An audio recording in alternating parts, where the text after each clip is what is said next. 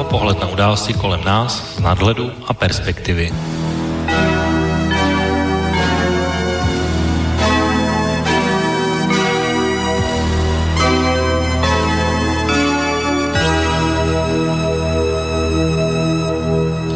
Příjemný páteční podvečer, vážení posluchači. Od mikrofonu vás vítá a zdraví Intebo a začíná relace Okénko. Dnes s datumem 17. července roku 2020 a dnes se tedy také velmi těším na naší dnešní debatu, protože budeme dnes mluvit hlavně o zahraniční politice a budeme se bavit hlavně o tématu a o zemi, o které jsme tady vlastně snad ještě za celou dobu nikdy nějakým způsobem podrobně nemluvili, ale zároveň bychom tu dnešní relaci mohli brát tak jako takový zahřívací test a zahřívací kolo před tím volebním podzemem, který bude minimálně v České republice z hlediska krajských voleb a senátních voleb. A potom samozřejmě tady budou americké prezidentské volby, protože o prezidentské volby půjde i dnes a pochopitelně to nebudou v tuto chvíli jiné volby než ty volby polského prezidenta, které se konaly o minulém víkendu, které byly velmi dramatické, velmi zajímavé a velmi vyhrocené, tak jak to očekávám, že bude i ta právě ta podzimní americká prezidentská volební kampaň a samozřejmě souboj mezi Andřejem Dudou a Rafalem Třaskovským byl samozřejmě napínavý až do úplného konce a samozřejmě důsledky z toho vyplývající budou taky velmi důležité. Takže o tom bychom dnes v hlavním porci naší relace měli mluvit, ale nebudeme se bavit jenom o ní, protože tady máme ještě také jednu záležitost minulého víkendu, která tomu předcházela a která se týká taky věci, o které jsem tady mluvil už před časem,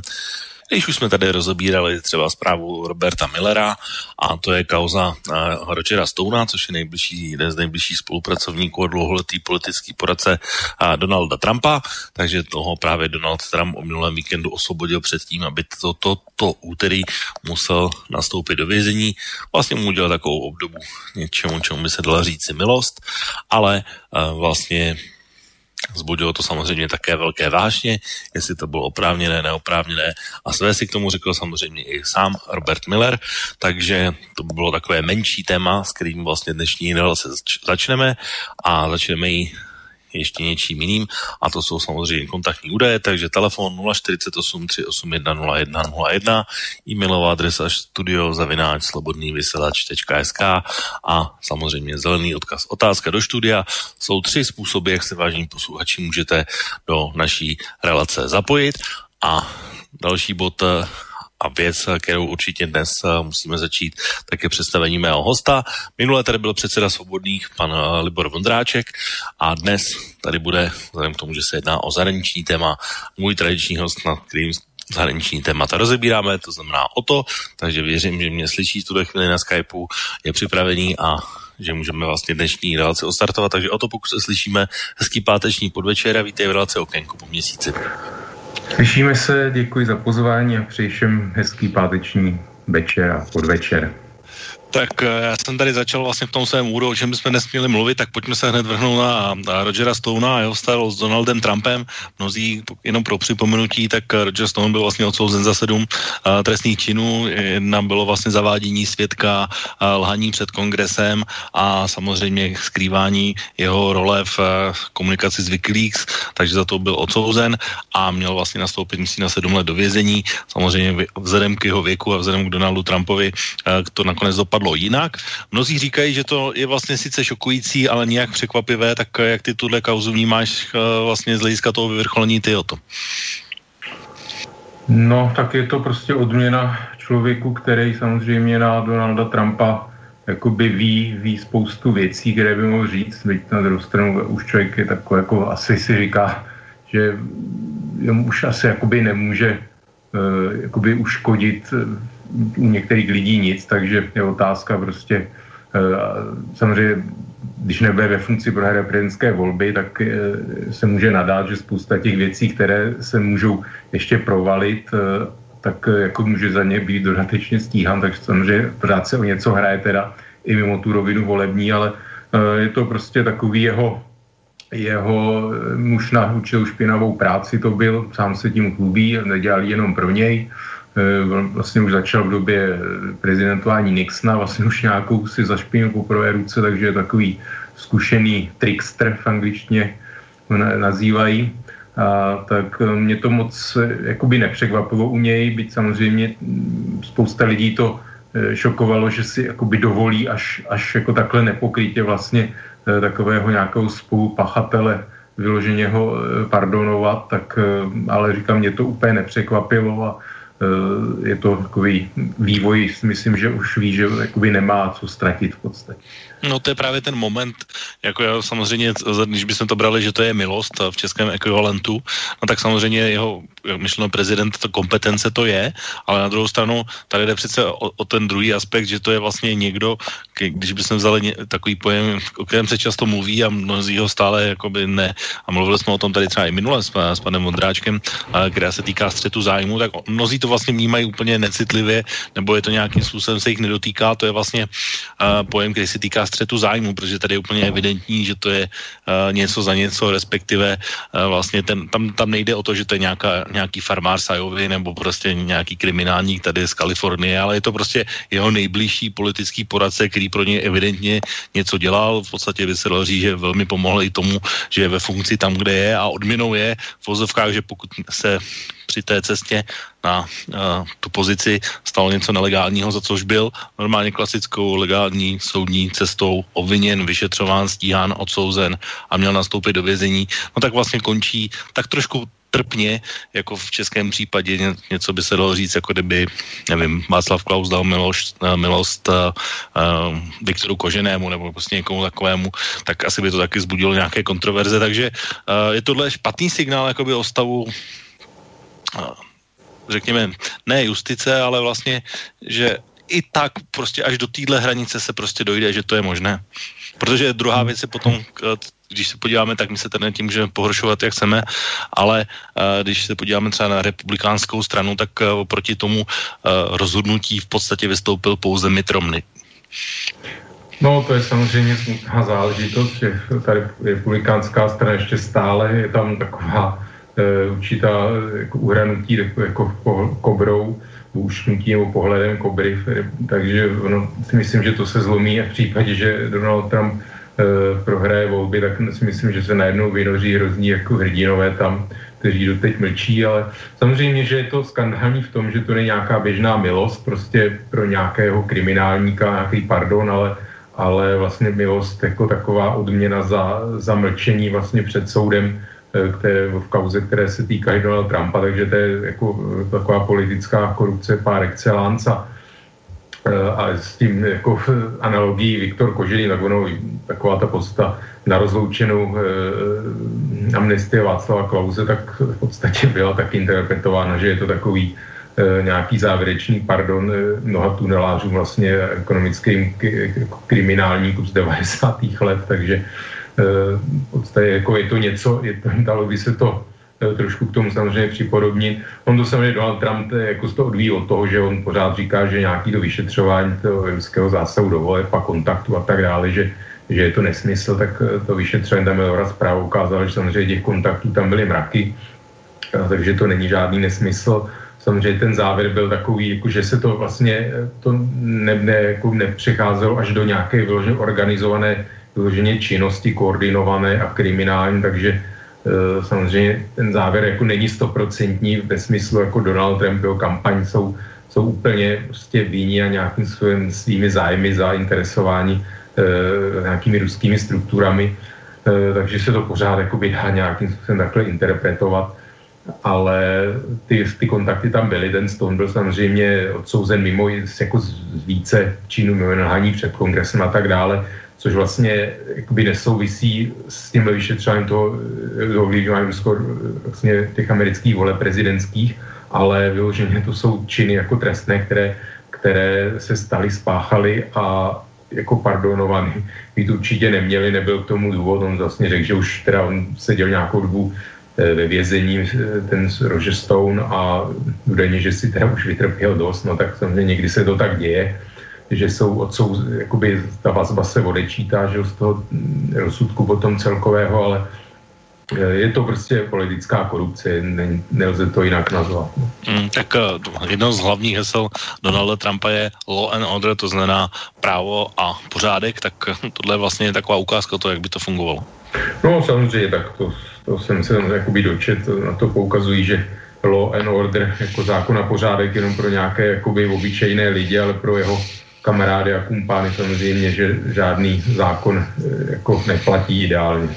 Hmm. Tak ono, tam je asi dobré říct, že to už vyšetřování ale nevedli demokrati, to vedli republikáni a byl to republikánská komise, kde vypovídal Roger Stone, takže a, ani tenhle argument, pokud by ho chtěl někdo použít, tak je lichý a v tomhle pohledu, ale já si myslím, že tahle kauza vlastně ukazuje jenom takový další střípek do mozaiky, protože problémy Donalda Trumpa jsou samozřejmě mnohem širšího rázu, zejména když se podívám na, na prostou katastrofu, eh, která se týká covidu a, a prostě a totální impotence a, a vlastně, vlastně neřešení těch problémů. A, a když na to koukám teď, tak eh, státy jako právě Texas, Arizona a podobně, tak ty jsou doslova uh, zaplaveny teď nákazou, uh,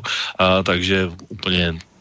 tristní vlastně výsledek nečinnost a už asi dneska nikoho ani moc se jako nepřekvapuje vlastně takové ty věci, jako že to je nějaký hoax a nesmysl a pojďme otevřít školy a, a podobně. Takže, takže vlastně je to vidět i třeba na těch volebních preferencích. Ačkoliv mnozí si myslí, že úplně tak nereflektují ten stav v tom smyslu, že tam jsou jakoby tajné hlasy, nebo že se vlastně fanoušci Donalda Trumpa nechtějí k tomu přiznat, tak eh, když už jsme teda tohle zmínili, tak eh, ty by si si vsadil, že obhájí za čtyři měsíce? No, jako čtyři měsíce samozřejmě víme, jak to bylo před čtyřmi lety, jak se to různě, eh, jakoby ten náskok, víceméně Hillary Clintonová měla ve většině průzkumu pořád náskok, eh, jak se ty procenta různě přelívaly, měnily a ten náskok postupně se samozřejmě snižoval. A i když nějaký zůstal celkový, tak díky tomu volebnímu systému těch volitelů, tak eh, jakoby ten dvoumilionový voličský náskok nakonec, který nevím procentuálně, kolik to bylo celkový, tak samozřejmě pak matematicky nestačil eh, Hillary Clintonové na, na dostatečný počet volitelů, takže eh, určitě bych Donald Trumpa ještě úplně neodsuzoval, ale je pravda na druhou stranu, že ten vývoj je opravdu takový jako sestupný průběžně pořád, že na začátku i přesto, že on vlastně de facto u něj se nic moc nezměnilo v té reakci na ten koronavirus, tak tím, jak ta Amerika do toho zabředá hloubš a hloubš, tak přece jenom uh, jakoby si v uvozovkách ty jeho jakoby dividendy uh, voličské nebo těch sympatí jak si vyčerpává, nebo naopak teda chci říct vybírá v, v uvozovkách ty negativní dividendy, takže ty průzkumy už dneska jsou opravdu až jako 15% a i v těch, těch jako rozhodujících zemích které eh, v těch amerických státech, respektive které rozhodnou, tak to pro něj nevypadá dobře, byť tam se, že tam ty rozdíly nejsou eh, ve většině těch států tak velké jako ty celostátní, celoamerické, ale ty, ty naděje vlastně začátkem roku, vzhledem k tomu, jak americká ekonomika jakoby se vezla na, na určité takové zestupné vlně, akciové trhy a tak dále, já si myslím, že to byla do jisté míry hodně taky taková bublina, která by splaskla dřív nebo později tak jako tak, ale zřejmě by to bývalo vydrželo až do toho letošního podzimu, tak to vypadalo, že Donald Trump jako má velice slušné šance, ale teď ta situace eh, nevypadá moc dobře a uvidíme sice čtyři měsíce, jako je nějaká doba, ale teď bych si spíš na něj nevsadil. Víc samozřejmě, myslím, že pořád platí to, co platilo před čtyřmi roky, že někteří voliči asi se k tomu úplně nechtějí hlásit, prostě mají nějaké, to jsme rozebírali určité své důvody, proč ho volí, ale, ale vlastně eh, jako cítí, že jako říct, že tak, jako takového člověka, jako je Trump, vlastně osobnost v úvozovkách eh, jakoby volit a tím vyjadřuje nějakou sympatii, že to vlastně jako úplně není v pořádku vlastně, že to eh, člověku samém něco vypovídá, že takového člověka chce volit. Takže tenhle ten faktor bych nepodceňoval, takže určitě nějaké to procento dvě minimálně si myslím, že tam jako v tomhle jako hraje tu, no, může být vyjádření tohohle eh, téhle skutečnosti. No tak eh, ale dneska Donald Trump není téma naší relace, tak pojďme, protože o něm se určitě budeme bavit na podzim mnohokrát a, a mnoho různých aspektů budeme rozebírat, ale Donald Trump je vlastně taková krásná spojka ve smyslu toho, o čem by dneska relace okénko měla být, a to znamená o polských prezidentských volbách, protože Donald Trump, jednoho z kandidátů z tehdejšího prezidenta a vlastně i toho nově zvoleného Andřeje Dudu tři dny před prvním kolem přivítal v Bílém domě, což tedy nakonec pro něj nebyl polibek smrti, myšleno pro Andřeje Dudu a svůj post tedy těsně obhájil. A hned samozřejmě po volbách Andreji Dudovi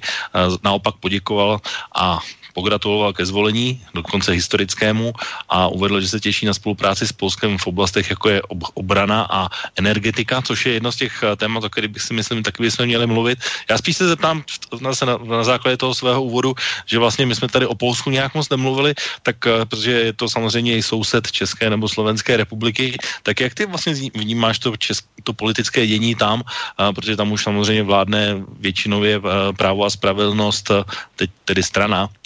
právo a spravedlnost Jaroslava Kačinského, tak vlastně jak ty vnímáš našeho severního souseda z tohohle hlediska?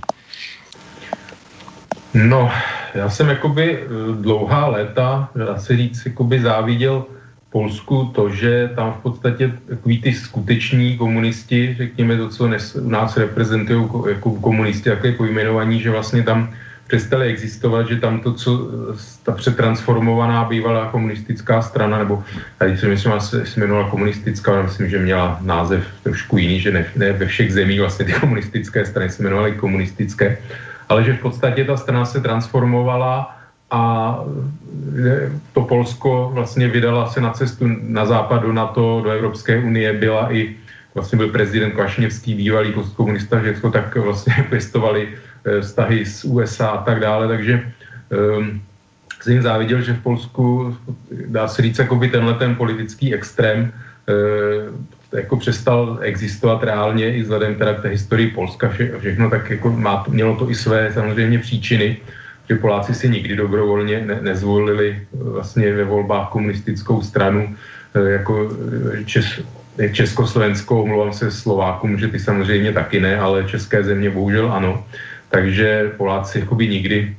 nikdy by dobrovolně do toho, jak si, do, do toho chomoutu nevlezli, byli vyloženi jako vnucen, protože na rozdíl od nás, tak v Polsku pořád se trvávala vlastně rudá armáda, později od roku 46 teda sovětská armáda, e, takže, což u nás v té době nebyla, rudá armáda v roce 45 e, po určitém nátlaku ze, ze strany Spojených států odešla, že ta situace byla jiná, ale přesto teda Polsko ne, nevolilo, nevolilo komunistickou stranu nikdy ve svobodných volbách. E, takže tohle to prostě jsem jakoby záviděl. Druhá strana byla, že Polsko samozřejmě bylo po těch 40 letech e, komunismu nebo vlády komunistů e, daleko horším stavu zdevastovaná než ještě Československo a v podstatě ono tenhle ten pocit jako u nás dost přetrvává, takové jako větší zaostalosti Polska, takové ekonomické, společenské, samozřejmě jako i ten rozdíl v té religiozitě Ehm, je jakoby značný, prostě to se nedá vůbec srovnávat, jako Česká republika, Polsko. Myslím, že i na Slovensku ten to postavení katolické církve samozřejmě jako je mnohem větší než v české zem, českých zemích, ale proti Polsku e, určitě nemá takový vliv. Takže to jsou jakoby další takový mm, faktor, kvůli kterému se Češi dívají na Poláky skrz prsty, čtemi nebo svrchu a, a takže ta ekonomická, ekonomická rovina, no ale třeba říct, že prostě to Polsko, já jsem v posledních letech několikrát v Polsku byl, že skutečně tam jakoby ten, ten progres je vidět, je mnohem větší, takže v e, některých prvcích jako kvalita třeba rozsah a kvalita dálniční sítě si myslím, že můžeme e, Polsku závidět, že tam skutečně dokázali ty evropské fondy e, daleko víc užitkovat než u nás a i v jiných, v jiných záležitostech. Takže myslím si, že Poláci si myslím, Eh, můžou být eh, jakoby hrdí na těch 30 let, co ušli. Eh, jiná věc je samozřejmě poslední roky ta politická stránka, já se k tomu ještě dostaneme k těm jakoby nějakým detailům. Určitě dostaneme a možná ještě jenom bych se zastavil na té státní úrovni, protože mnozí to vnímají jenom vlastně tak, jako že vnímají nějakou V4,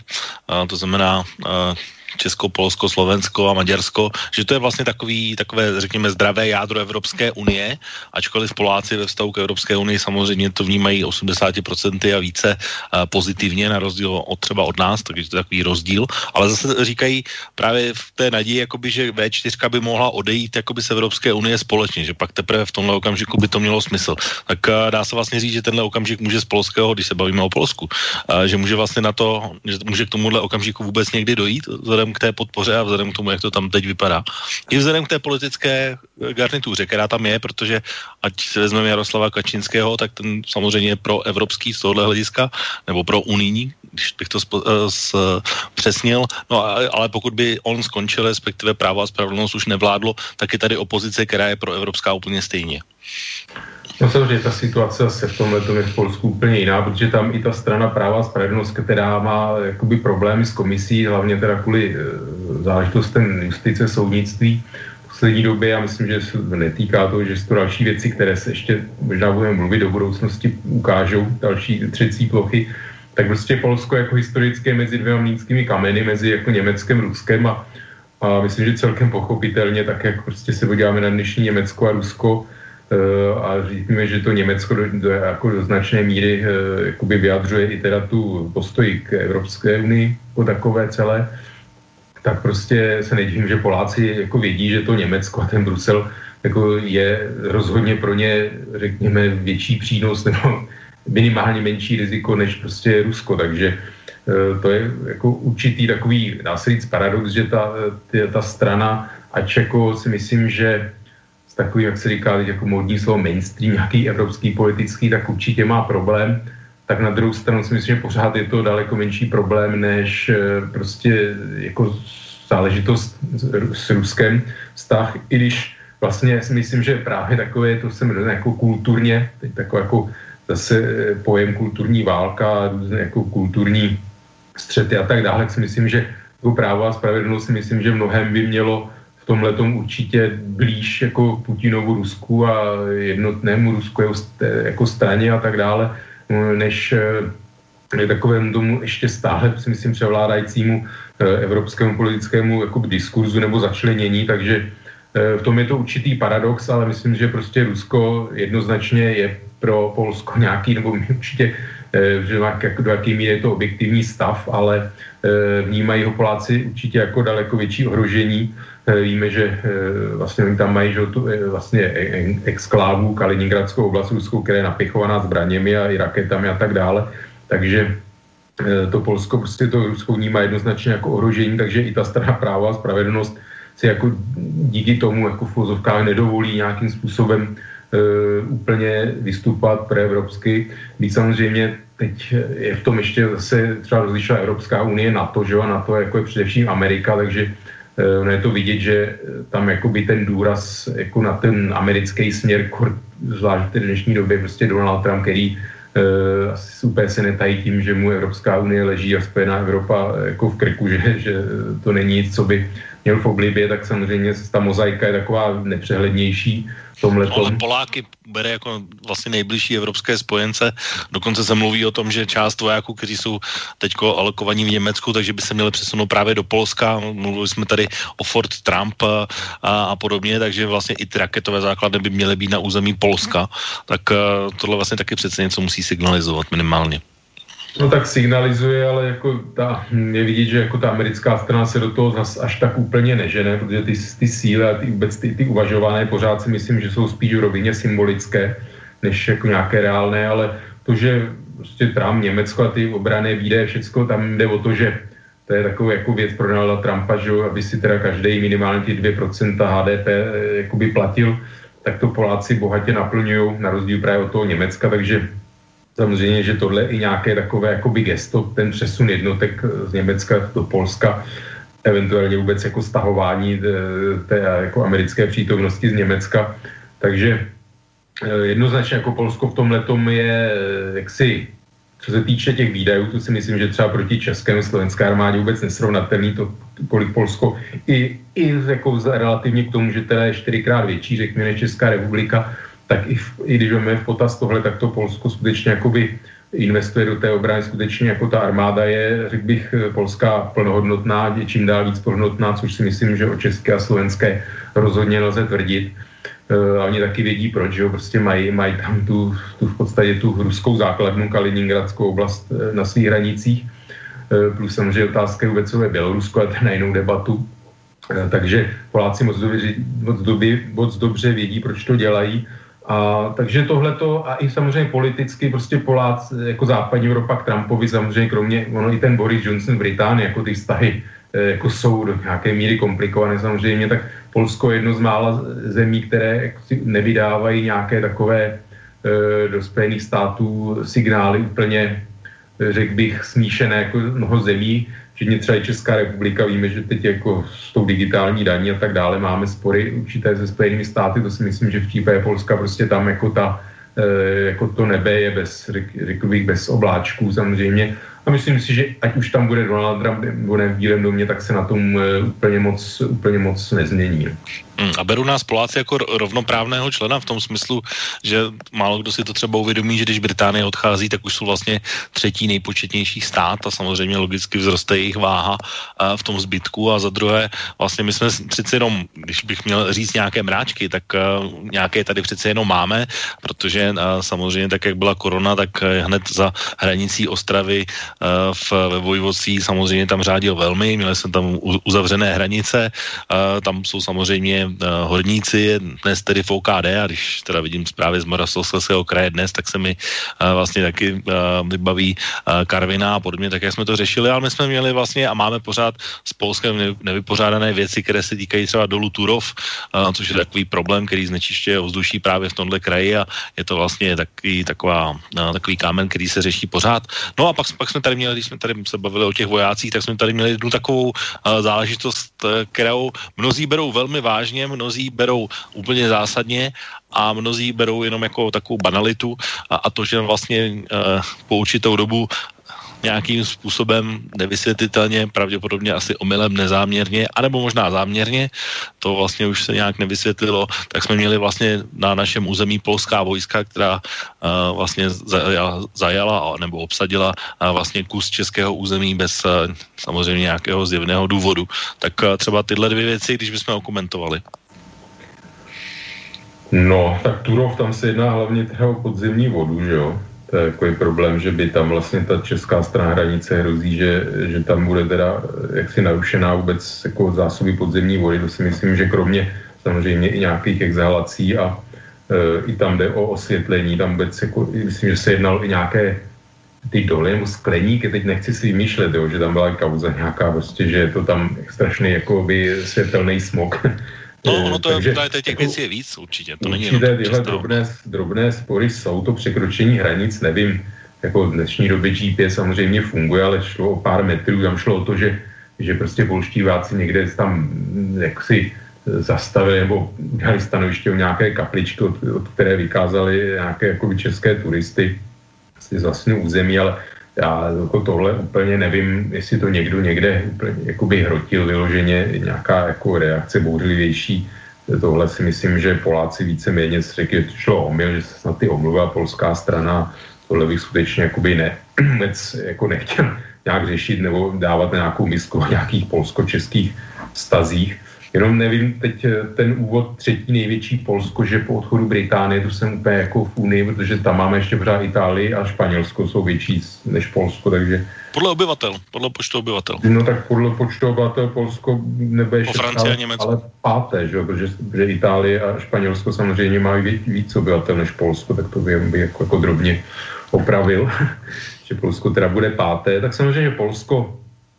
jakoby váha Polska v tomhle stoupla. Ono Polsko vůbec, ehm, takhle, já si myslím, že když jsme mluvili o TV4, tak Polsko, eh, jakoby když ji potřebuje, tak si myslím, že jako je dobrá V4, ale zároveň se určitě Polsko jako takové nenechá eh, jakoby svazovat tím, že pak, když se jakoby ty zájmy nějakým způsobem v některých případech rozejdou, tak Polsko určitě určitě jako nebude, nebude brát nějaký jako ohled na ostatní státy V4 právě díky té velikosti, protože tam pořád se ty tendence, a myslím, že právě strany práva a spravedlnost jsou o to větší, že chtějí hrát určitou nějakou takovou minimálně, jakoby, nebo minimálně, jako, prostě jakoby regionální určitou mocnost. Byť samozřejmě v tom jejich položení to vždycky bylo, bylo těžké, ale byly doby, kdy se počítalo i taková jako evropská vyloženě hnací osa, že bude Paříž, Berlín, Varšava, což samozřejmě, že se že to jako úplně nefunguje, protože to Polsko, zvlášť teda to právo a spravedlnost, kdy vítězili, tak tím, že jsou opravdu jako někde jinde než, než takový ten evropský mainstream, přece on tak to úplně asi nemůže fungovat. A i vzhledem k tomu, že jako německo-ruské vztahy a občas i francouzsko-ruské, prostě tam jako jsou neustále pokusy jako s Ruskem nějakým způsobem nastavovat nějakou líbivou tvář a zkoušet to znova a znova, jestli jako Rusko třeba jako nezmění nějak své chování, že jo, tak to opravdu Poláci teda nehodlají se na tomhle, eh, na tomhle podílet. Ještě eh, Nord Streamu. Že to si zmínil právě i ta spolupráce, že řek, jako v oblasti obrany energetiky, tak tam je velký téma. Samozřejmě i ten Nord Stream, že jo, kdy vlastně Německo obešlo Polsko a Ukrajinu, aby si ten plyn z Ruska dováželo mimo, mimo tyhle země že a Donald Trump vlastně na to vyhlásil jako sankce určité na některé firmy a tak dále, takže e, v tomhle tom on jakoby kope samozřejmě jako zdánlivě nebo částečně za Polsko, ale jsou tam samozřejmě jakoby Trump si myslím, že on jako člověk to vůbec jako nemá ve zvyku a myslím si, že i v té funkci, e, že by jakoby pokud by se to nehodilo jemu, tak on jako pro nikoho nic neudělá, takže myslím, že ze strany Trumpa je to spíš jako potřeba vyvážet skapalněný zemní plyn americký, že vlastně nahradit ten ruský eh, na evropském jakoby, energetickém trhu, takže myslím, že tam je to spíš eh, jakoby Trump je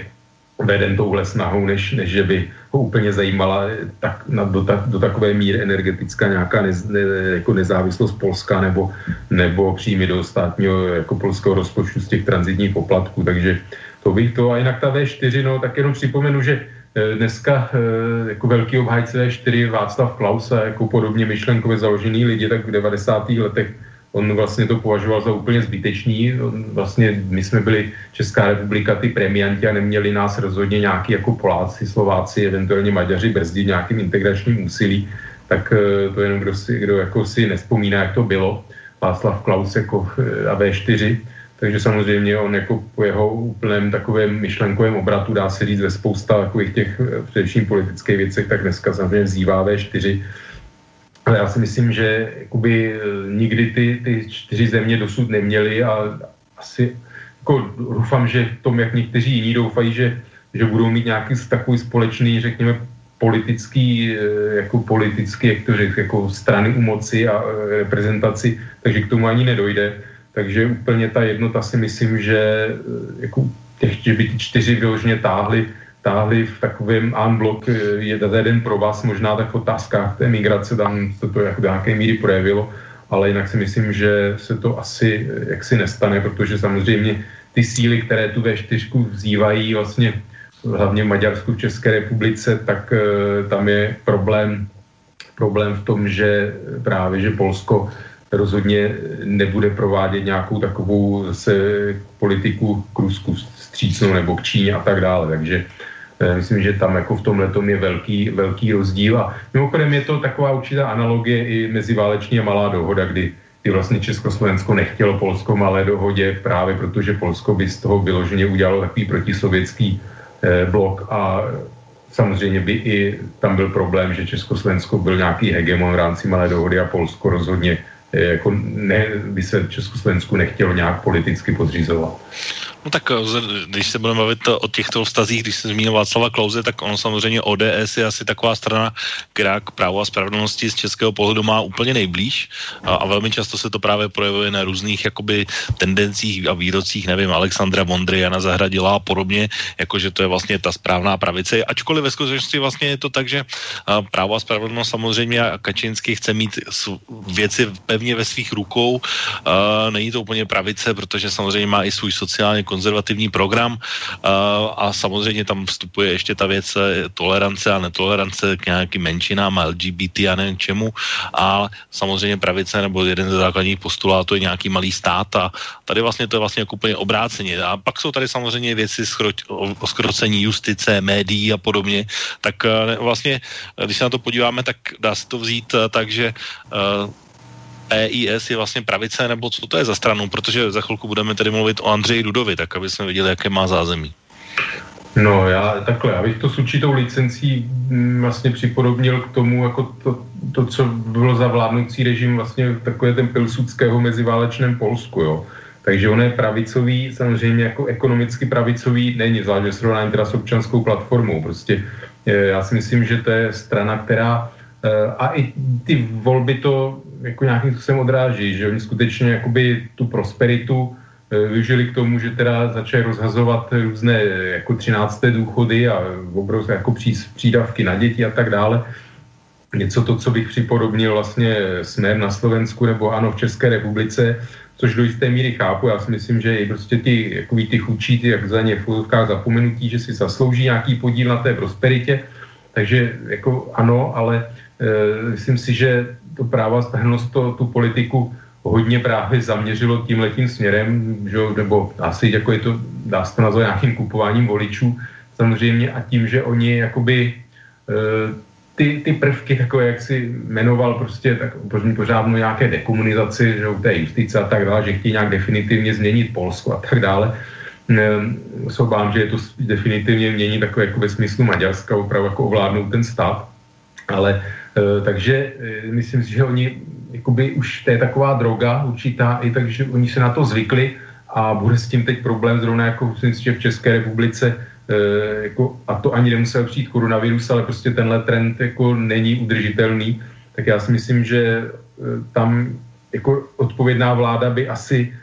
hledala teda něco, nějaké jakoby něco jiného, čím nalákat voliče, než prostě neustále jakoby navyšování nějakých sociálních dávek. Eh, prostě to jako úplně nejde a zvlášť teda díky koronavirové pandemii. A oni vlastně i teď ty volby hodně stavili hry na těchto těch jako v volebních dáricích a úplacích a tak dále. E, takže si myslím, že tohle je určitě nebezpečný a myslím, že ta strana prostě bude chtít dál si udržet u moci, tak pak, když bude se o to snažit samozřejmě i jinými způsoby, o kterém ještě bude mluvit, ale i těmihle, ty, těmihle jaksi úplatky, když, tak, na, když to tak nazveme, a ono už nebude z čeho brát, takže myslím si, že oni v zájmu zachování nějaký mocenský pozic, že prostě to jakoby na dluh. Že pojedou na dluh v těchto těch dárcích a uvidíme prostě v tomhle ty, ty země, tam ty V4 jsou velice podobné. Tak čistě zpravodajské, když bychom vzali oficiální výsledky, tak jak je vyhlásila ústřední polská eh, volební komise, tak eh, Andřej Duda získal 51,03% a Rafal Třaskovský 48,97%, volební účast 68%. Uh, asi je dobrá otázka říct, že tady ještě jeden takový velmi důležitý aspekt těch voleb a to je, že vlastně mnoho Poláků je v zahraničí, tak různě po různých státech a podobně. A Polsko, na rozdíl eh, od mnoha jiných států, tak vlastně umožňuje volby v zahraničí. Ale to se vlastně stalo zároveň eh, takovým uhelným kamenem a stížností opozice právě na neregulérnost eh, těch voleb, na kterých podala už tady mimochodem stížnost k nejvyššímu soudu, protože mnoho a možná až 100 tisíců nebylo vlastně buď vůbec umožněno hlasovat, anebo to bylo tak nedůstojné, že museli x hodin někde stát ve frontě a podobně. A dokonce těch protestů bylo v, u těch letošních voleb více, nebo nejvíce od roku 95, tak uh, zeptám se tě vlastně na tenhle aspekt, ještě než se dostaneme k těm polským uh, věcem, tak um, protože měli jsme na to taky, taky debatu i v jiných relacích, tak uh, měl by mít možnost hlasovat i lidi, kteří mají sice občanství toho státu, ale v daném státě nežijí protože oni to můžou vnímat z té dálky nebo z jiného státu úplně jinak, než ti, kteří tam žijí. No tak jako rozu, rozumím jakoby tyhle argumentace. Já si myslím, že jako obě argumentace mm, prostě je nějakým způsobem eh, jako má validní, nebo řekněme, ty oba ty názory jsou určitě legitimní. Ono je potom teda problém, že mm, jako bylo to i v Británii právě, že vlastně ty lidi tam eh, byla debata, jestli jako to referendum z Unie si můžou volit vlastně jako cizí státní příslušníci, kteří tam ale žijou třeba desítky let tak dále. Takže já na tohle nemám úplně jednoznačný názor. Myslím si, že to občanství asi se přikládám k tomu, že by mělo dávat právo prostě volit v té zemi, jejíž jsem občanem, byť tam třeba nežiju. Ale samozřejmě ty výtky takové, a bylo to u nás hodně, taky se to používalo vlastně po roce 89, některých volbách vlastně, že ty emigranti a tak dále, že ta jako nemají do čeho Oni teda, to už to byli teda lidi, kteří to občanství neměli a Ztratili ho samozřejmě tou tehdy jako nelegální vlastně útěkem, ale bylo jim pak zpětně uděleno znova v roce 90. tak ty názory známe, že prostě co mají co mluvit, že tady nežijou, že neznají ty reály a tak dále. Takže jako samozřejmě, že určitý, určitý hm, jako nějaký základ to jako racionální má, ale myslím si, že to občanství asi by mělo dávat trvalé volební právo. Být samozřejmě otázka potom v té zemi, zase tam můžou volit cizinci, kteří tam mají vlastně e, pobyt trvalý, ale nemají občanství, tak e, jo, tady ta situace, asi by to mělo být nějak jakoby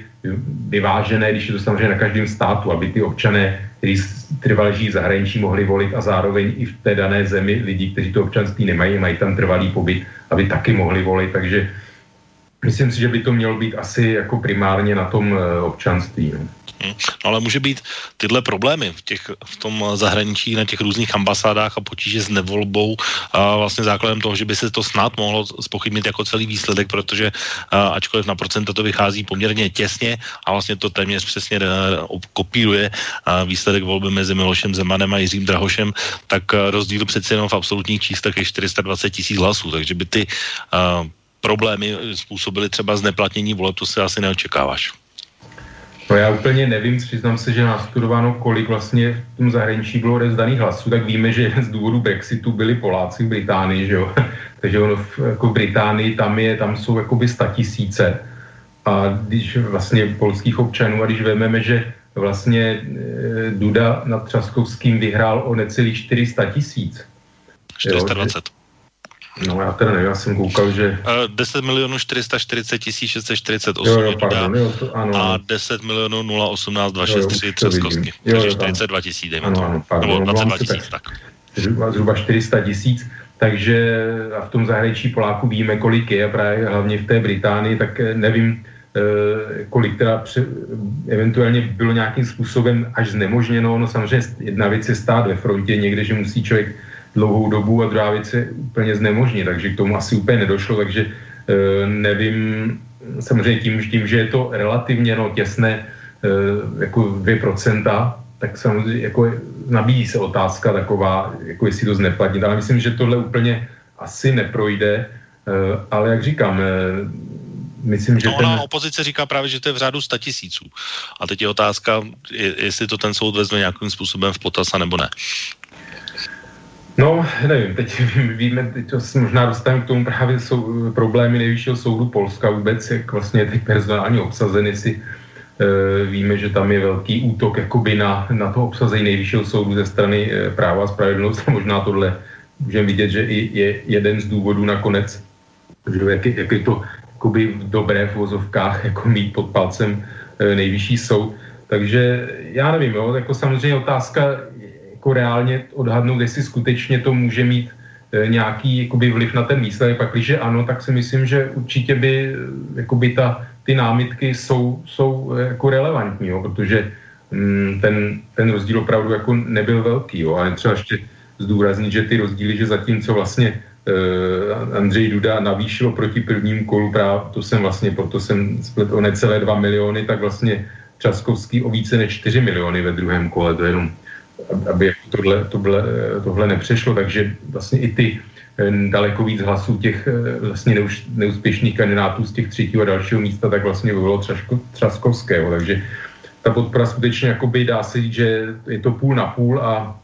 e, pakliže tam e, jako můžou hrát e, ty hlasy zahraničí nějaký zásadní e, jaksi roli, tak si myslím, že určitě by měly být zohledněny. Eh, když na druhou stranu, já zase nevím, jakoby, jestli ty překážky byly do jaké míry, kolika jim bylo jakoby, těm reálně znemožněno volit těm Polákům zahraničí, jo, takže to je, to jako úplně nevím. Tak to se právě myslím, připravuje, že... to, je, to, to, to se teprve dozvíme, takže mě spíš šlo jenom o ten když si to jenom uvědomíme, že Poláků v zahraničí opravdu hodně, tak samozřejmě pokud je rozdíl pouze 2%, tak to může samozřejmě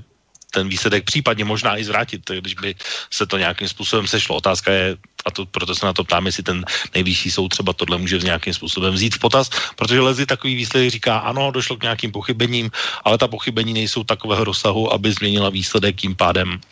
Samozřejmě, vlastně, no, tak výsledek zůstává. Jako asi těžko čekat, že by se komplet opakovaly volby, jestli to vůbec jde, zase že nějaký volební zákon v Polsku platí, jestli to vůbec jde, aby třeba eh, jakoby pro ty zahraniční Poláky se to opakovalo, ty volby, jo, to asi zřejmě nejde, nevím, ale nevím, těžko, jako jestli by to úplně zrušili eh, myslím, že jako v tomhle je to jako ne, neblahý, neblahý nějaký výsledek, protože prostě nějak ten pocit určité neférovosti na té jako jedné polovině třeba e, jako může přetrvávat a zase víme, že jako práva a spravedlnost rozhodně e, si není strana, která si myslí, jako úplně by jí zajímalo nějaká vyloženě férová soutěž, protože e, prostě na té politické scéně se úplně jakoby nechová tak, že by Eh, že by stála o nějakou férovou vyloženě soutěž politickou. Tak než se dostaneme hlavním tématům letošních prezidentských voleb, tak si nutně musíme pustit jedno audio, protože celou dobu vlastně ta kampaň byla tak vyhrocená a výrokově a samozřejmě i mediálně a mediální rovina je jedna z těch podstatných argumentů a, a diskuzí, protože mimochodem jedna zajímavost těch voleb je, že se oba dva kandidáti vůbec žádné televizní debatě ne, nepotkali vůbec, ani v jedné, což už je taková tradice ve všech uh, možných státech, že se aspoň uh, ti kandidáti mají možnost nějakým způsobem popasovat vedle sebe. Když jsme se bavili třeba o Donaldu Trumpovi, tak ten chtěl dokonce šest debat s Joe Bidenem, ale nakonec tedy to zůstane u těch tradičních třech. A když jsme tedy bavíme o mediální rovině, tak je tady poměrně velký rozdíl v tom, jak o těch jednotlivých kandidátech eh, referovala soukromá média a jak o nich referovala státní a veřejnoprávní polská televize, takže mám tady připravené jedno audio, jak taková reportáž eh, z volební kampaně může vypadat, takže bude to v polštině, takže kdo vládne polštinou, tak si užije a pojďme si ho pustit. Kampanii do wyborów prezydenckich zostały już tylko niespełna cztery dni. Czas kluczowych wyborczych decyzji zbliża się wielkimi krokami. Walka o głosy Polaków trwa. Ostatnie tygodnie były niezwykle intensywne. Na spotkania z prezydentem przychodziły tłumy wyborców, a kilkadziesiąt tysięcy osób przystąpiło już do społecznych komitetów poparcia Andrzeja Dudy. Maciej Sawicki.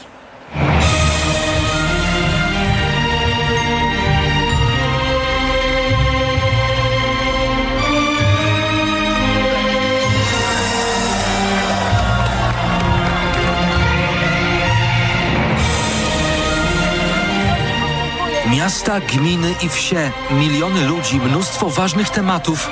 i jeden wspólny cel. Ja kandyduję po to, żeby nikt nas o pięć lat nie cofnął.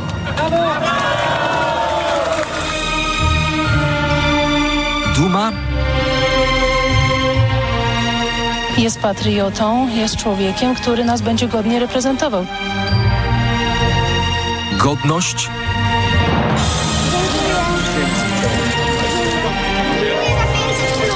szacunek. Jeszcze tak dobrze nie miałam jak teraz. Jak kończę to i mam co jeść. Historia i tradycja. Cieszymy się, że jest taki porządny prezydent Pan i po prostu jesteśmy uszczęśliwieni. Bo to, co żeśmy przeżyli w ogóle na zachodzie, to wszystko po kolei wiadomo jak jest. Odpowiedzialność. Wszyscy rolnicy są za panem. Wiarygodność. Bardzo mi pan pomógł. Daliśmy radę, ale w dużej mierze dzięki, dzięki, dzięki panu, tak to, tak to sobie musimy e, otwarcie powiedzieć. Dotrzymywanie słowa. Tarcza antykryzysowa 500 plus 300 plus 13 emerytura, niższy CIT i zerowy PIT dla młodych. Darmowe leki dla seniorów, podwyżki płac, podniesienie najniższej krajowej pensji. Przywrócenie wcześniejszego wieku emerytalnego. Mam kontynuować czy mam przerwać? Kontynuować? No, dobrze. Kilkadziesiąt tysięcy osób przystąpiło już do społecznych komitetów poparcia Andrzeja Dudy. Wspierają go naukowcy, artyści oraz sportowcy. Popieramy prezydenta, dlatego tu jesteśmy, bo wspieramy Polskę. Popieramy poglądy pana prezydenta i będziemy głosować.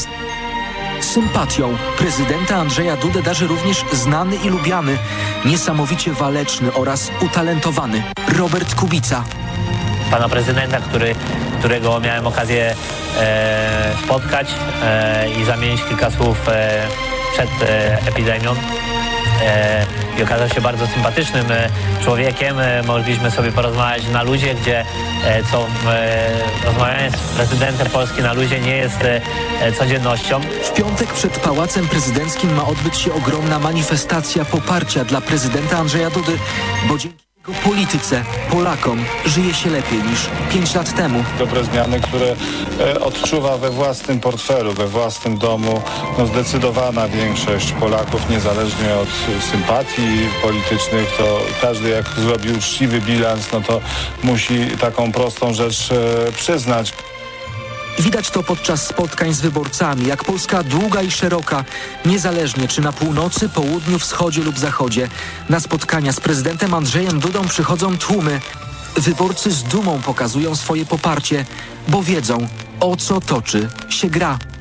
Albo się Polska będzie dalej dynamicznie rozwijała w poszanowaniu naszych wartości i te wartości będą pilnowane, bo ja ich pilnuję i będę ich pilnował jako prezydent. Albo, proszę Państwa, tak nie będzie. Albo zostaniemy cofnięci. Albo będą nam obce wartości wprowadzali, jeszcze nam mówili, że są lepsze od naszych. A to jest nieprawda, bo nasze są dobre, najlepsze i sprawdzone. Prezydent Andrzej Duda broni interesów zwykłych Polaków. Niech żyje Polska!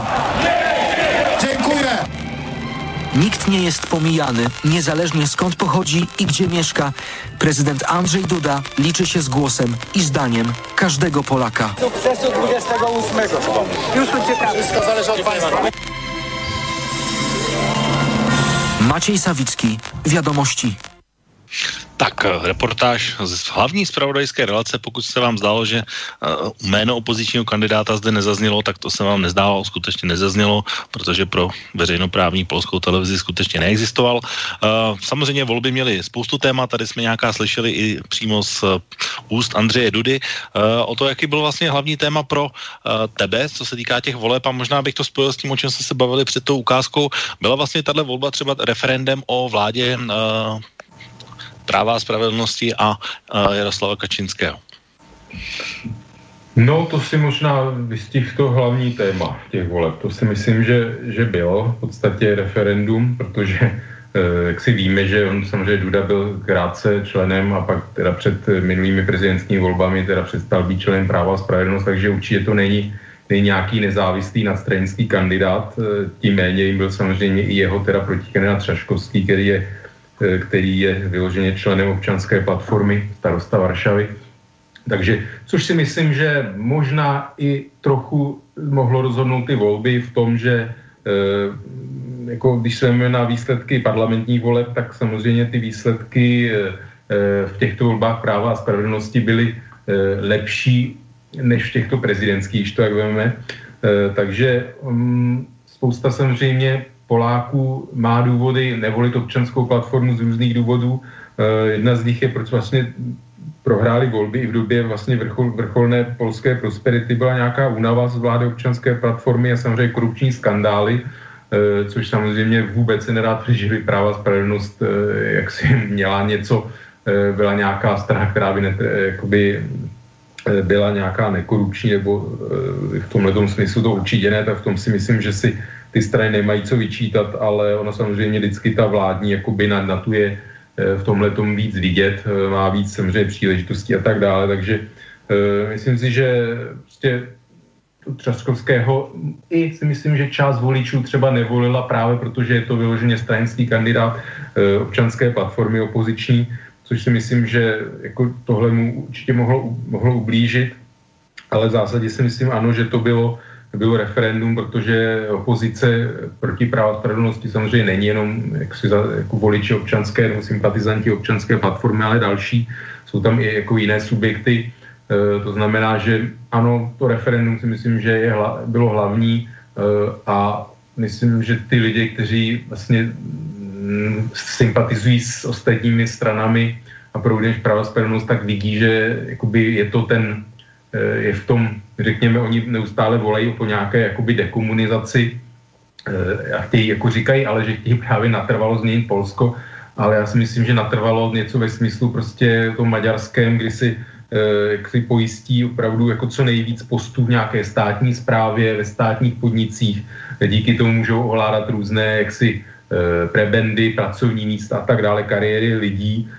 a spolehat pak na to, že prostě jako myslím, že většině lidí nakonec se blíží košile než kabát, než nějaké ideály. Vlastně je důležité, aby platili hypotéku a e, měli jak živit rodinu, takže přes tuhle ekonomickou moc samozřejmě justice to je další věc, to mimochodem jako takový ten hlavní, hlavní, kdo má na starosti, je bývalý komunistický prokurátor, tak provádí jako údajně dekomunizaci justice, což je takový docela jaksi zajímavý paradox, tak asi víme, jako, jak, jak je to eh, tenhle ten argument upřímný o nějaké dekomunizaci eh, justice. Eh, takže myslím si, že prostě bylo to o tom, jestli to právo a spravedlnost bude mít, bude mít volnou ruku v těchto těch přeměnách. Prostě veřejnoprávní média ta už samozřejmě dávno pod palcem má, tam jako se o nějaké jako nevyváženosti, nebo respektive vyváženosti a objektivnosti nedá moc mluvit.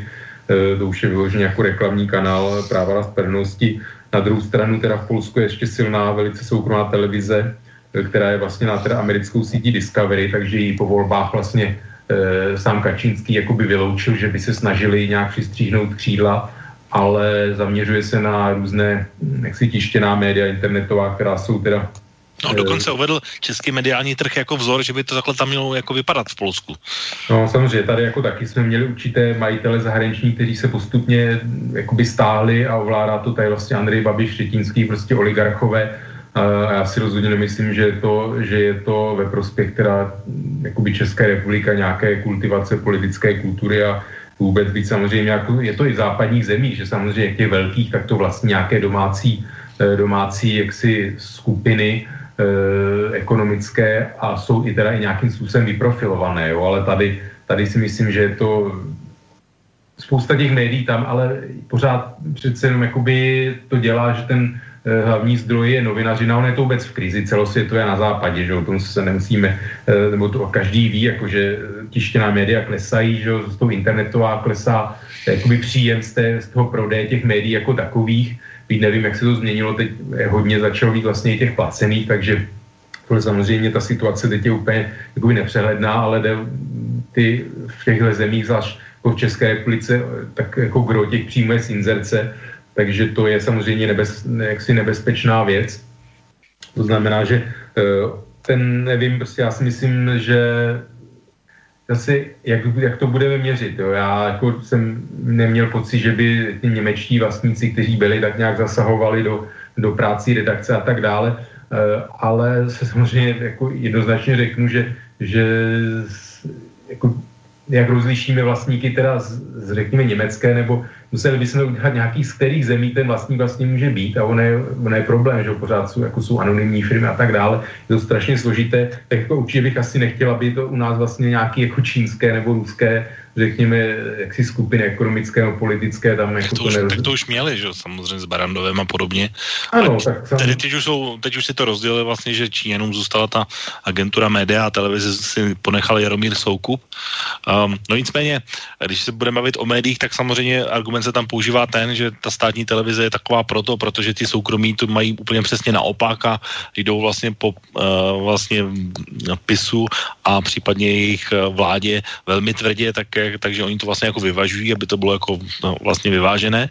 No ale nicméně je tam jedna, jedna, jedna důležitá věc, kterou si myslím, že taky zmínit nutně musíme, protože když se podíváme na volební mapu, tak ona, když bychom použili tu grafiku volební, tak eh, čím více na východ, tím více modrá, tím, tedy tím více duda. A když bychom použili tu druhou barvu, víceméně oranžovou, to znamená směrem na západ k Německu, tak tím více uh, třaskovský. A je to vlastně tak jako úplně napůl, když by vzali mapu Polska, tak dá se nějak vysvětlit vlastně ty rozdíly, protože my, když jsme se bavili o tomhle tématu před relací, tak jsme vlastně narazili na takový pojem, že to je taková určitá variace kulturní války. O válce ještě budeme určitě mluvit, ne teda samozřejmě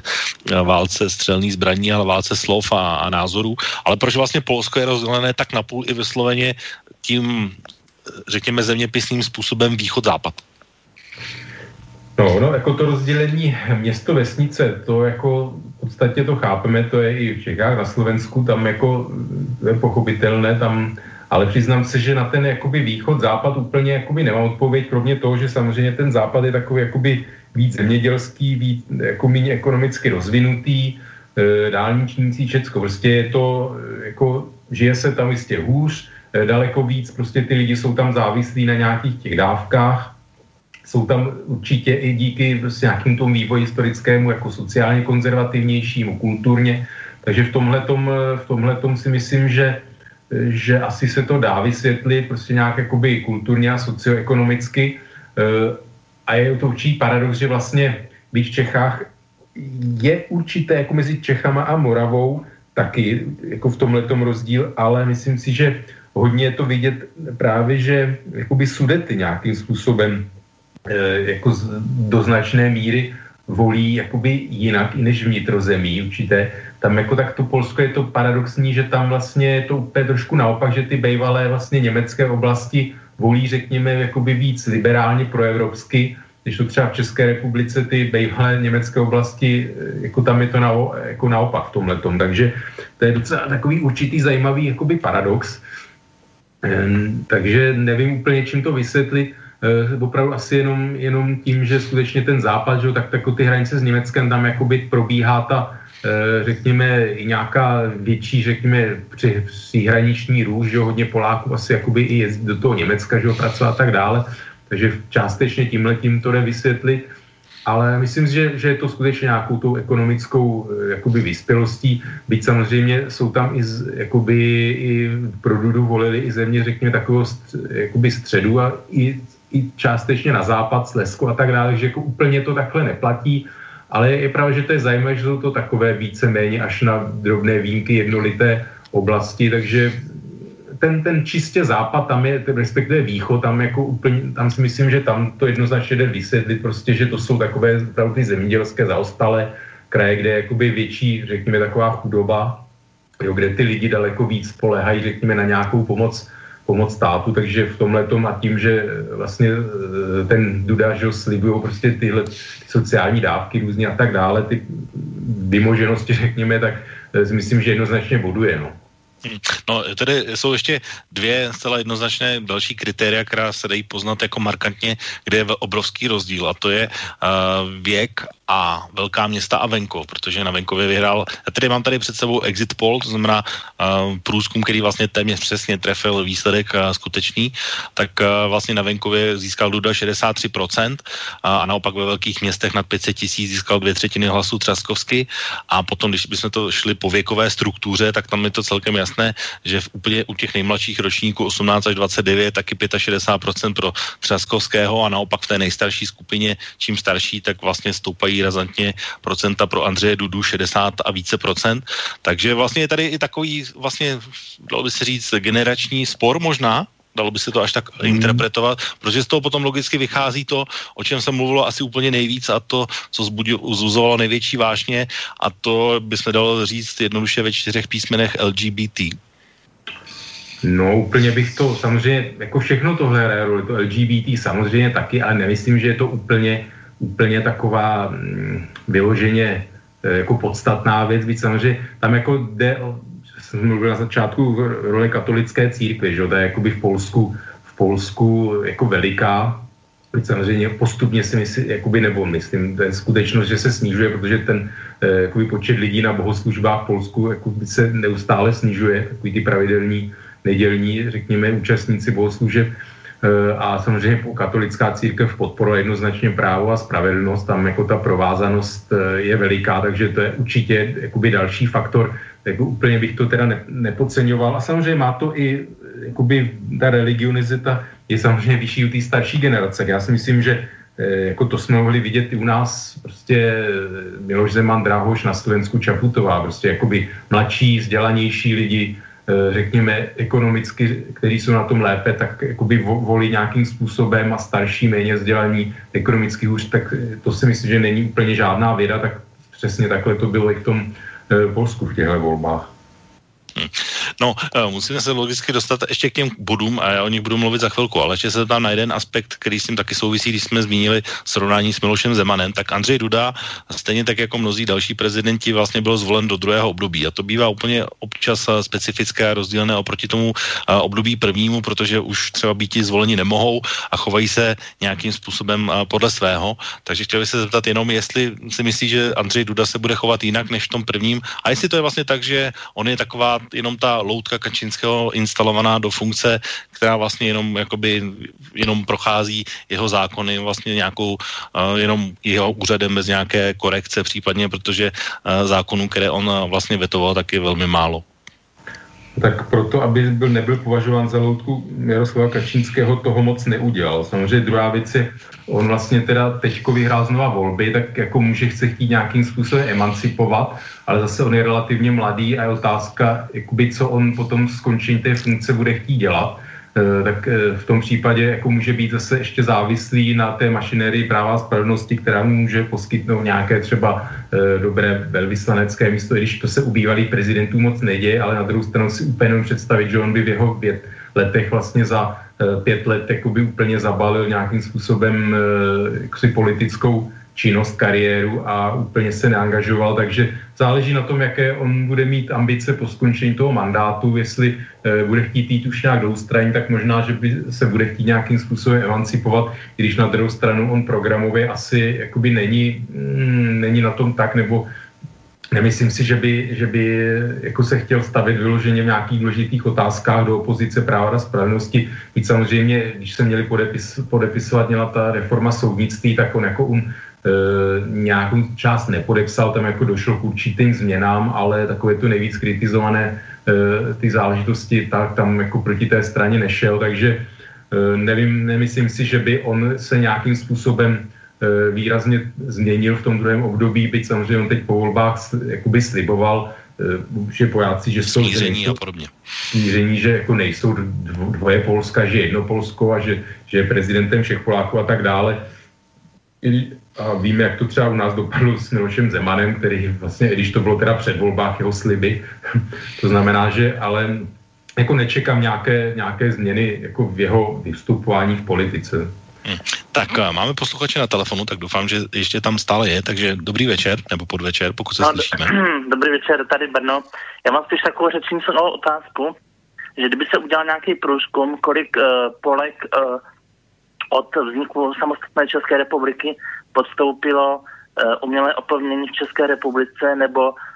umělé přerušení těhotenství, uh, tak kdyby se udělal nějaký takový průzkumy, tak ty čísla si myslím, že by byly docela zajímavé. Že pokud vezmeme, tak ta společnost v tom Polsku je docela dost kon, um, konzervativní oproti třeba České republice, jako takhle, takže bylo by zajímavé ty, ty čísla taky znát. Díky za tím. To, taky děkujeme. Určitě potratová politika, věc eh, vlastně tohohle typu, to je právě to, o čem jsem chtěl mluvit za chviličku, ale kdyby si chtěl reagovat na posluchače o tom. No tak já opět ty čísla neznám. Vím v tohle souvislosti to, že jsem mluvil o tom, že v Polsku i teda veřejné průzkumy, že tam jako je ta společnost potratům daleko méně benevolentní než v České republice, takže prostě se tam projevuje i zase to katolictví tak dále, prostě ta nějaká kulturní složka, e, takže jako je v tom je určitě rozdíl a myslím si, že i tenhle ten postoj e, těmhle těm prostě věcem takového každodenního života, řekněme, nebo takového života běžného, že, že jako je rozdílný a i v rámci toho politického boje prostě ty strany zastávají určité jako různé pozice, takže to taky hrálo roli jistě. No určitě, a možná teď se tedy dostaneme k tomu programu Andreje Dudy a Rafala Třaskovského. Já jsem si,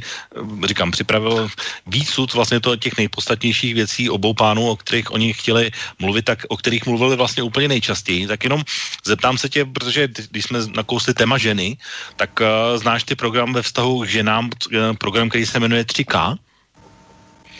No já jsem jako programy těch uh, kandidátů samozřejmě dopodrobna, nebo jako vím jenom, co jsem různě, jsem jakoby média různá uveřejňovala informace uh, o tom Polsku, koukal jsem se na, na polskou gazetu Jurču Řeč Politu, ale přiznám se, že jsem programy nějakým způsobem detailně eh, si ne, nestudoval, takže zkus mi napovědět. No, eh, role ženy v, v, se dá vlastně definovat uh,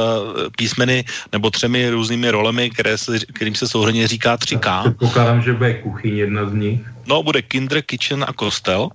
No. Jo, to znamená uh, děti, kuchyň a kostel, co, což je ta víra, uh, tak to by asi, to je vlastně ta konzervativní věc a věc, na kterou velmi sázal Andřej Duda. On vlastně jeho, jeho hlavní moto bylo obrana manželských institucí, protože v Polsku, třeba na rozdíl od nás, je vztah muže a ženy ustavený přímo v ústavě, jakože manželství je pouze mezi ženem, ženou a mužem. Samozřejmě žádný souhlas k adopci dětí, homosexuálními páry, dobré podmínky pro výchovu dětí, ochrana dětí před LGBT, žádná propagace ideologie LGBT ve veřejných institucích, právo rodičů rozhodnout, v jakém duchu budou vzdělávat své děti. Za sexuální výchovu není odpovědná škola, ale rodiče, usnadnění pro rodiče, kteří chtějí dělat domácí vzdělávání a podobně, čili vysloveně konzervativně prorodinný program, tak to bylo vlastně takový jeden aspekt Andřeje Dudy. Potom samozřejmě Polsko, vlast, důležitá státnost a podobně, tak to bylo asi takové jeho hlavní markanty. Oproti tomu, když se podíváme na Rafala Třaskovského, tak když vezmu jenom některé věci, tak už jsme tady zmínili toho generálního prokurátora, takže tady odpolitizování a jmenování nějaké nezávislé osoby tím generálním prokurátorem, uzavření kanálu TVP Info, což je vlastně taková čet, polská ČT24, včetně žurnalistického bloku, to znamená v podstatě reforma médií a veřejné služby. Je tady vlastně zavedení karty LGBT po celé zemi, protože, jak jsme zmínili, pan Třaskovský je primátorem Varšavy a tam tato karta funguje, můžeme se bavit i o tom, co to znamená konkrétně. A pak samozřejmě velká debata o školství a podobně, protože uh, útoky, které byly na něj ve smyslu uh, kampaně Andreje Dudy byly třeba v tom, že pokud on bude zvolen, tak ve školách, myšleno v polských, se budou lečit uh, děti učit o masturbaci a podobné věci, tak uh, vlastně když se podíváme na tyhle věci, když bys to porovnal, tak uh, jak jsem říkal, uh, vlastně LGBT to bylo takový úplně největší, největší téma, ačkoliv uh, máš nějaký vysvětlení, proč to bylo zrovna toto a nebyly to třeba ty témata, o kterých jsme mluvili na začátku, vzhledem k obraně a, a podobně.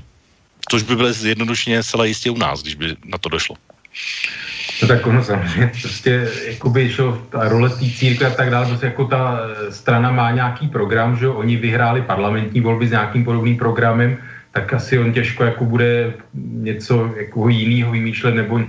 jako, takže oni pro ně to vidí, že to zabírá na část toho elektorátu volebního, tak to používají, ale to je přesně ono, já tenhle ten jakoby společenský konzervatismus, eh, jako proto mě je naprosto nesympatický, prostě protože to je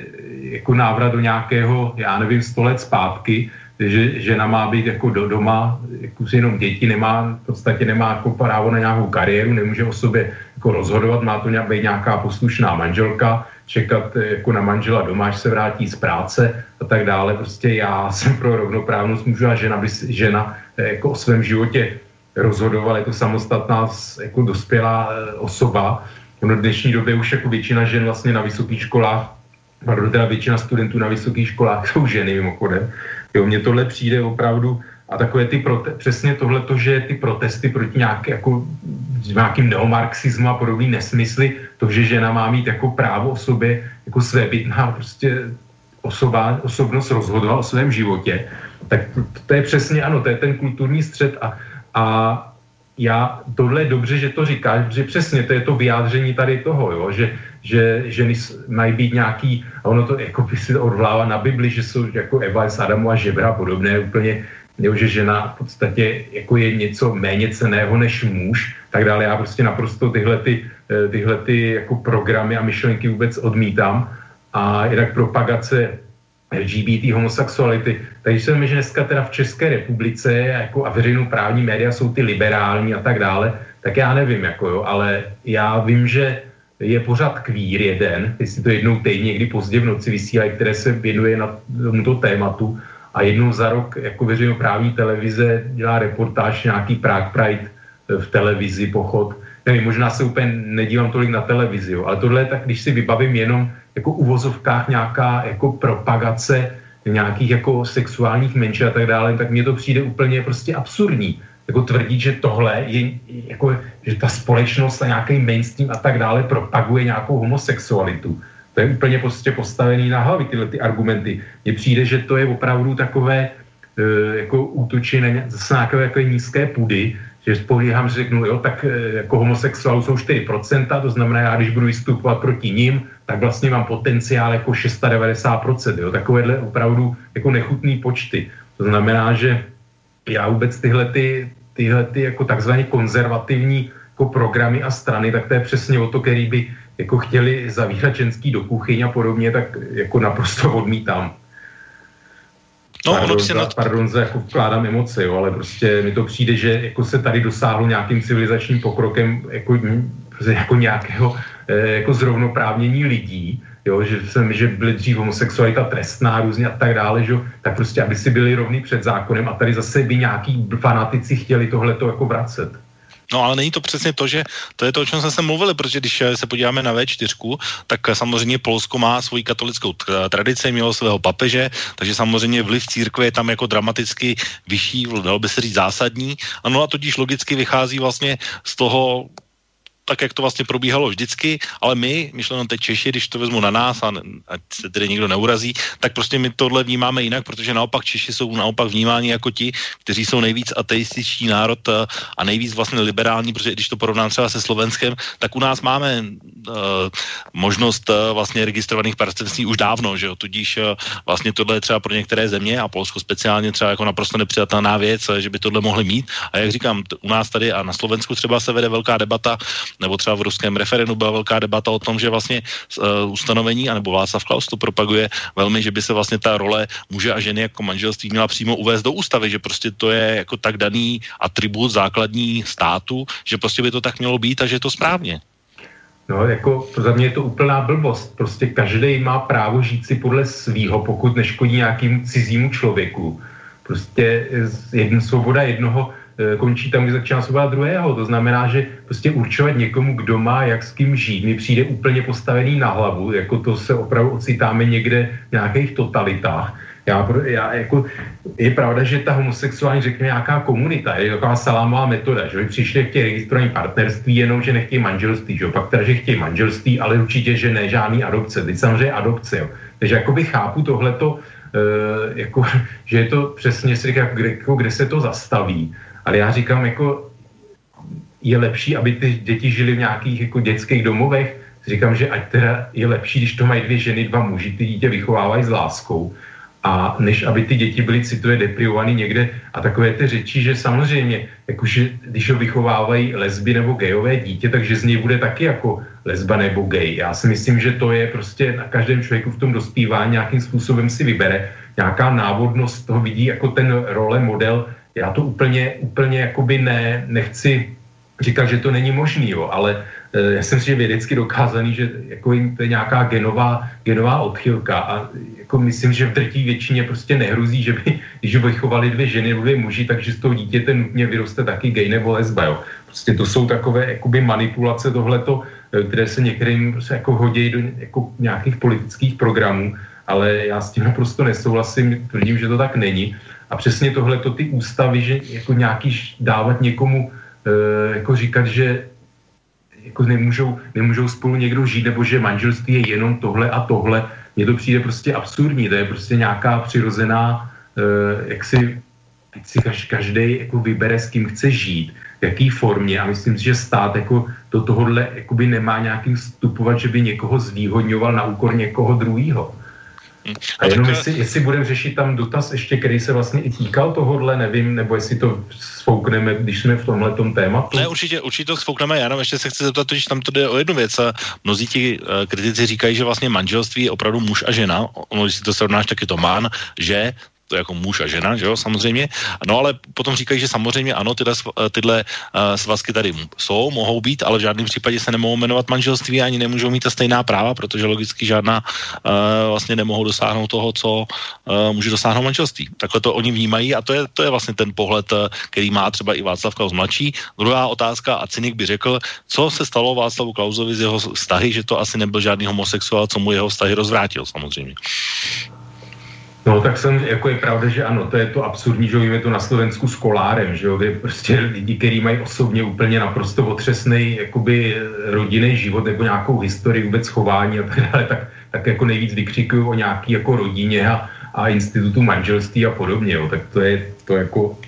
jeden, jeden bod. E, druhý bod, eh, já si myslím, že eh, manželství, tak to je jako v češtině, to je lingvistická otázka, jako manželství, že tam slyšíme nějaký bán, muž, žena, jako marriage, nevím, kde tam je nějaký muž, žena, jako v, třeba v anglickém výrazu, takže to je věc lingvistická, ale samozřejmě tady nejde o to, já si myslím, že tohle jsou prostě uh, úplně takové jako nesmyslné ty, jako jestli registrované partnerství, manželství, úplně nevím, třeba v České republice, protože mně nepřijde, že by to bylo úplně nějaká tady agenda, která by tady tu společnost nějak jako roz, e, nějakým způsobem štěpila, že by to byla předmětem nějakých debat jako politické nebo vůbec. E, my máme registrované partnerství, tady jde o to spíš jako, než jak to nazveme, nějaká jakoby práva určitá, samozřejmě ve vztahu ke státu a tak nárok na nějaké sociální podpory a takové. A tam si myslím, že by to jako mělo být úplně rovnoprávné a že se to nebude jmenovat manželství, nevím, to si myslím, že je úplně jako nepodstatná věc.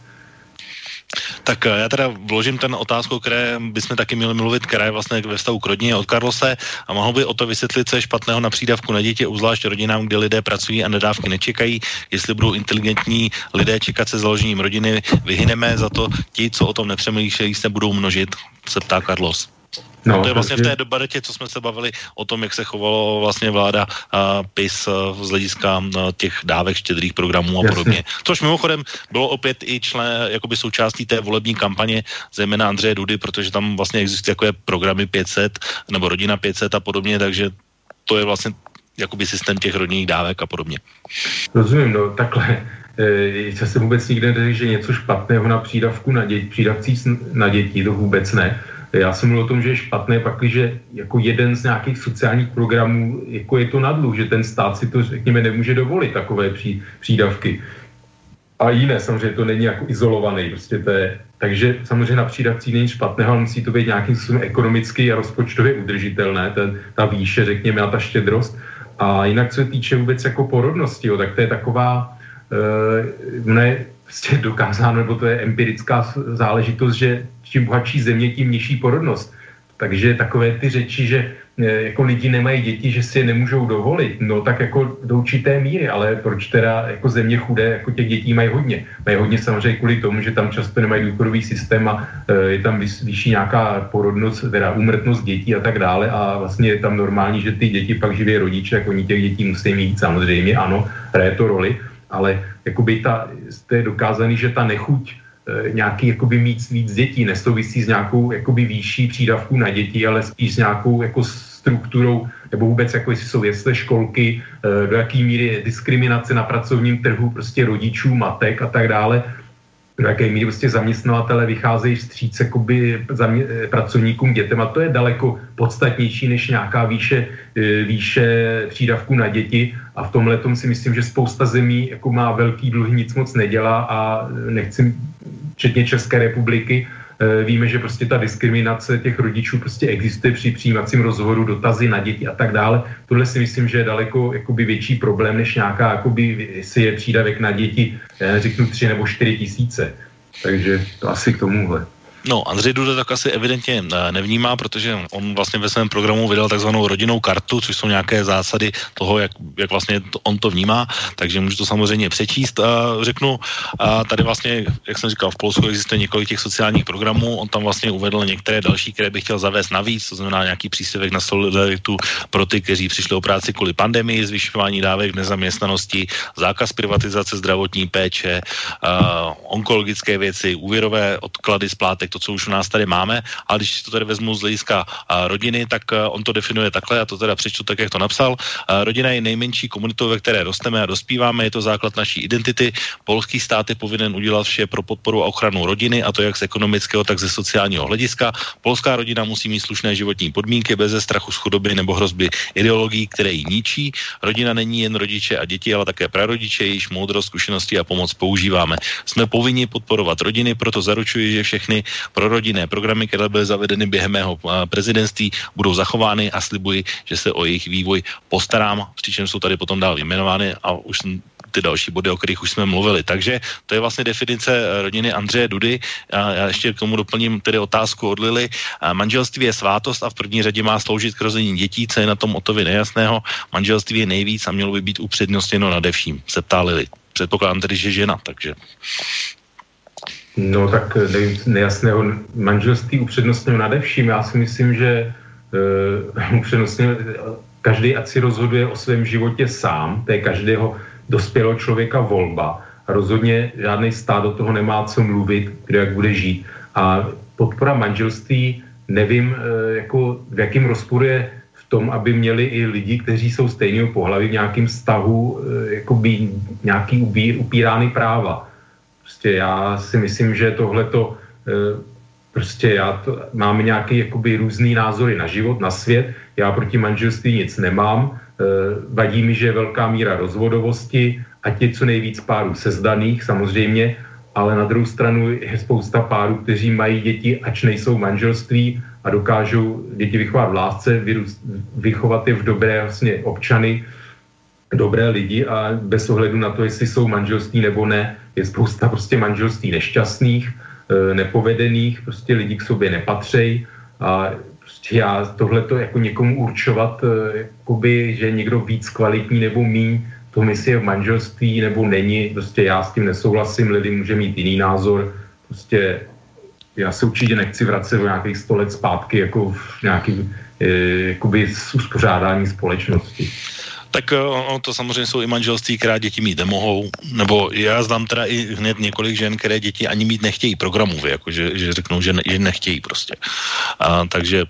to ještě taky samozřejmě k tomu uh, takový dodatek. No. Takže tohle je samozřejmě téma, které, které rezonuje a vidím, že rezonuje i tady uh, v dnešních debatách uh, a v dnešní uh, diskuzi. Nicméně uh, samozřejmě musíme se dostat ještě k jednomu uh, vlastně a to je, uh, protože u těch voleb totiž šlo, šlo podle těch uh, různých analytiků, o kterých já jsem mluvil, tak šlo vlastně v podstatě jenom o jednu, jednu kompetenci, kterou má uh, polský prezident a ta se jmenuje veto. Protože když se na to podíváme jakoby rozděleně politicky, tak právo spravedlnost má v eh, komoře dolní, která vlastně řekněme, ekvivalentem České poslanecké sněmovny, tak má vlastně sice těsnou většinu, ale pokud by prezident, dejme tomu, že by byl opoziční, začal vetovat ty zákony, tak ono pro zva, v Českém ústavě je to nastaveno tak, že vlastně může to um, schválit normálně klasická většina 101 poslanců, zatímco ovšem v tom polském případě to je nastaveno tak, že potřebuje 60% uh, hlasů a to už Polsk, PIS vlastně v tom parlamentu nemá, čili by se velmi stížila uh, celá záležitost, která se týká schvalování. Tak šlo vlastně, a to už je to, o čem jsme se bavili před chvilkou, že vlastně šlo jenom o to si udržet moc prostřednictvím toho, aby nebyly zákony vetovány, aby se někam posunuli. No samozřejmě, tak ten prezident má e, veliké pravomoci, tak ano, šlo tady přesně o tom, protože práva spravedlnost jednak e, nemá v Senátu většinu, jinak nemá ústavní většinu ani v dolní komoře, to znamená, že vlastně by nemohli přehlasovat prezidentské veto, takže tohle byl samozřejmě obrovský jakoby téma těch vole, protože kdyby, kdyby Andřej Duda nevyhrál, tak by v podstatě jakoby do značné míry zablokoval právě ty různé plánované eh, jako změny v té polské politice a zákonodárství, takže samozřejmě, že to bylo eh, velké jakoby téma. Tak ještě vložím jednu otázku od Karlose. Žena, která nechce mít děti, přišla na svět zbytečně. No, já si myslím, ano, že žena by jako správ, nebo jak to říct, jako je mi sympatické, když žena chce mít děti a žena, která prog- programově děti mít nechce, tak mi sympatická není, ale na druhou stranu úplně ji neodsuzuji, protože taková žena může dát společnosti třeba jako lékařka e, jako ohromné, řekněme, eh, nebo vklad do společnosti i bez toho, aby děti měla, takže myslím si, že já to určitě nechám na každé ženě a žádnou ženu bych do nějakých jako rození dětí proti její vůli e, nenutil, protože nějaký, jako aby eh, porodila, vychovala nebo v úvozovkách vychovala nějakou deprivanta, který potom bude eh, jaksi díky nějaké špatné výchově a výchově bez lásky z ní vyroste akorát kriminální, tak to ať radši takové děti nemá. A ještě, ještě k té Lili jsem si uvědomil dřív vlastně, jak bylo manželství, byla ta svátost, jak ona si představuje a kolik bylo různých těch nemanželských dětí, po kterých pak se házely kameny a jaký oni měli život, život v peklu, prostě kvůli takovým lidem, protože jim říkali parchanti a podobně. Já prostě se opravdu nechci vracet do takovýchhle hnusných časů, kdy se takhle chovali jakoby k dětem nějakým způsobem, jak nějakým povlu, jenom proto, že se narodili e, jako mimo manželství. Takže prostě to, na to máme, prostě, jako mám jiný názor a ne, určitě ho nebudu měnit. Hmm, tak uvidíme, jaký názor bude mít posluchač, který je v tuhle chvíli na lince, takže dobrý večer. No, tady ještě no, Brno. Eh, já jsem poznal tady kdysi jednu, která právě že chtěla mít dítě, ale je řek, bylo řečeno, že pokud eh, ona měla totiž problémy s tlakem, jo, a bylo jí řečeno, že pokud by náhodou otěhotněla a měla může poradit, eh, poradit nějaké dítě, tak by určitě zemřela při tom porodu. Takže to je jenom taková poznámka. Díky za tím. Mm-hmm. I takové ženy jsou, ano. Děkuji za, za názor a za zavolání o to. Samozřejmě, že spousta žen a samozřejmě i mužů, kteří jsou neplodní a děti mít nemůžou, a jenom jako na to konto je nějakým způsobem ostrakizovat ve společnosti. Ale samozřejmě rozdíly si jako ze zdravotních důvodů nemůže mít děti a když někdo nechce, to bych zase úplně taky nedával na stejnou rovinu. Já jsem třeba ve svém okolí taky e, zažil vlastně, která vyloženě z takových kariéristických důvodů programově děti být nechtěla, tak samozřejmě to mi vůbec jaksi není sympatické a v podstatě jako by i za takovéhle přemýšlení odsuzuju, takže jako nejsem nějaký úplně takový e, jako individualista vypjatý, ale rozhodně, jak si myslím, že zase záleží na kariéře, že prostě spousta povolání je posláním, nebo jako učitelka, lékařka například, jak se jmenoval, prostě jsou zaměstnání, které jsou posláním a ta žena e, té společnosti může dát velice moc, i když není matkou. No, vypadalo by to, že bychom ještě dnes o polských po, prezidentských volbách mluvi, mohli mluvit ještě velmi dlouho. Nicméně, když se podívám na čas, tak eh, zdá se mi, že už jsme vlastně vyčerpali celý čas, eh, který bychom mohli použít a kdybych otevřel ještě nějaké téma, například antisemitismus a podobné další, tak bychom tady byli ještě skutečně velmi dlouho. Takže o to musím ti poděkovat za dnešní diskuzi a zajímavé názory a i samozřejmě za vlastně názory, které třeba s tebou posluchači eh, nemuseli nutně souhlasit. No tak to je asi normální a děkuji za pozvání a samozřejmě mi mrzí, že jsme ještě určité věci některé neprobrali, které by stály za probrání, ale už se dá nic dělat a přeji všem hezký zbytek pátečního večera tak uh, to bylo to. Já samozřejmě děkuji vážení posluchači i vám, jednak za telefony a jednak za maily a věřím, že za 14 dní tady, až tady bude opět relace okénko, že se opět uh, slyšet budeme a že opět budeme takhle i otevřeně diskutovat o různých názorech a v tuhle chvíli tedy se od mikrofonu loučí Intibo, přeji vám příjemný zbytek víkendu a za dva týdny z relací okénko naslyšenou. Táto relácia vznikla za podpory dobrovoľných príspevkov našich poslucháčov. I ty sa k ním môžeš pridať. Viac informácií nájdeš na www.slobodnyvysielac.sk Ďakujeme.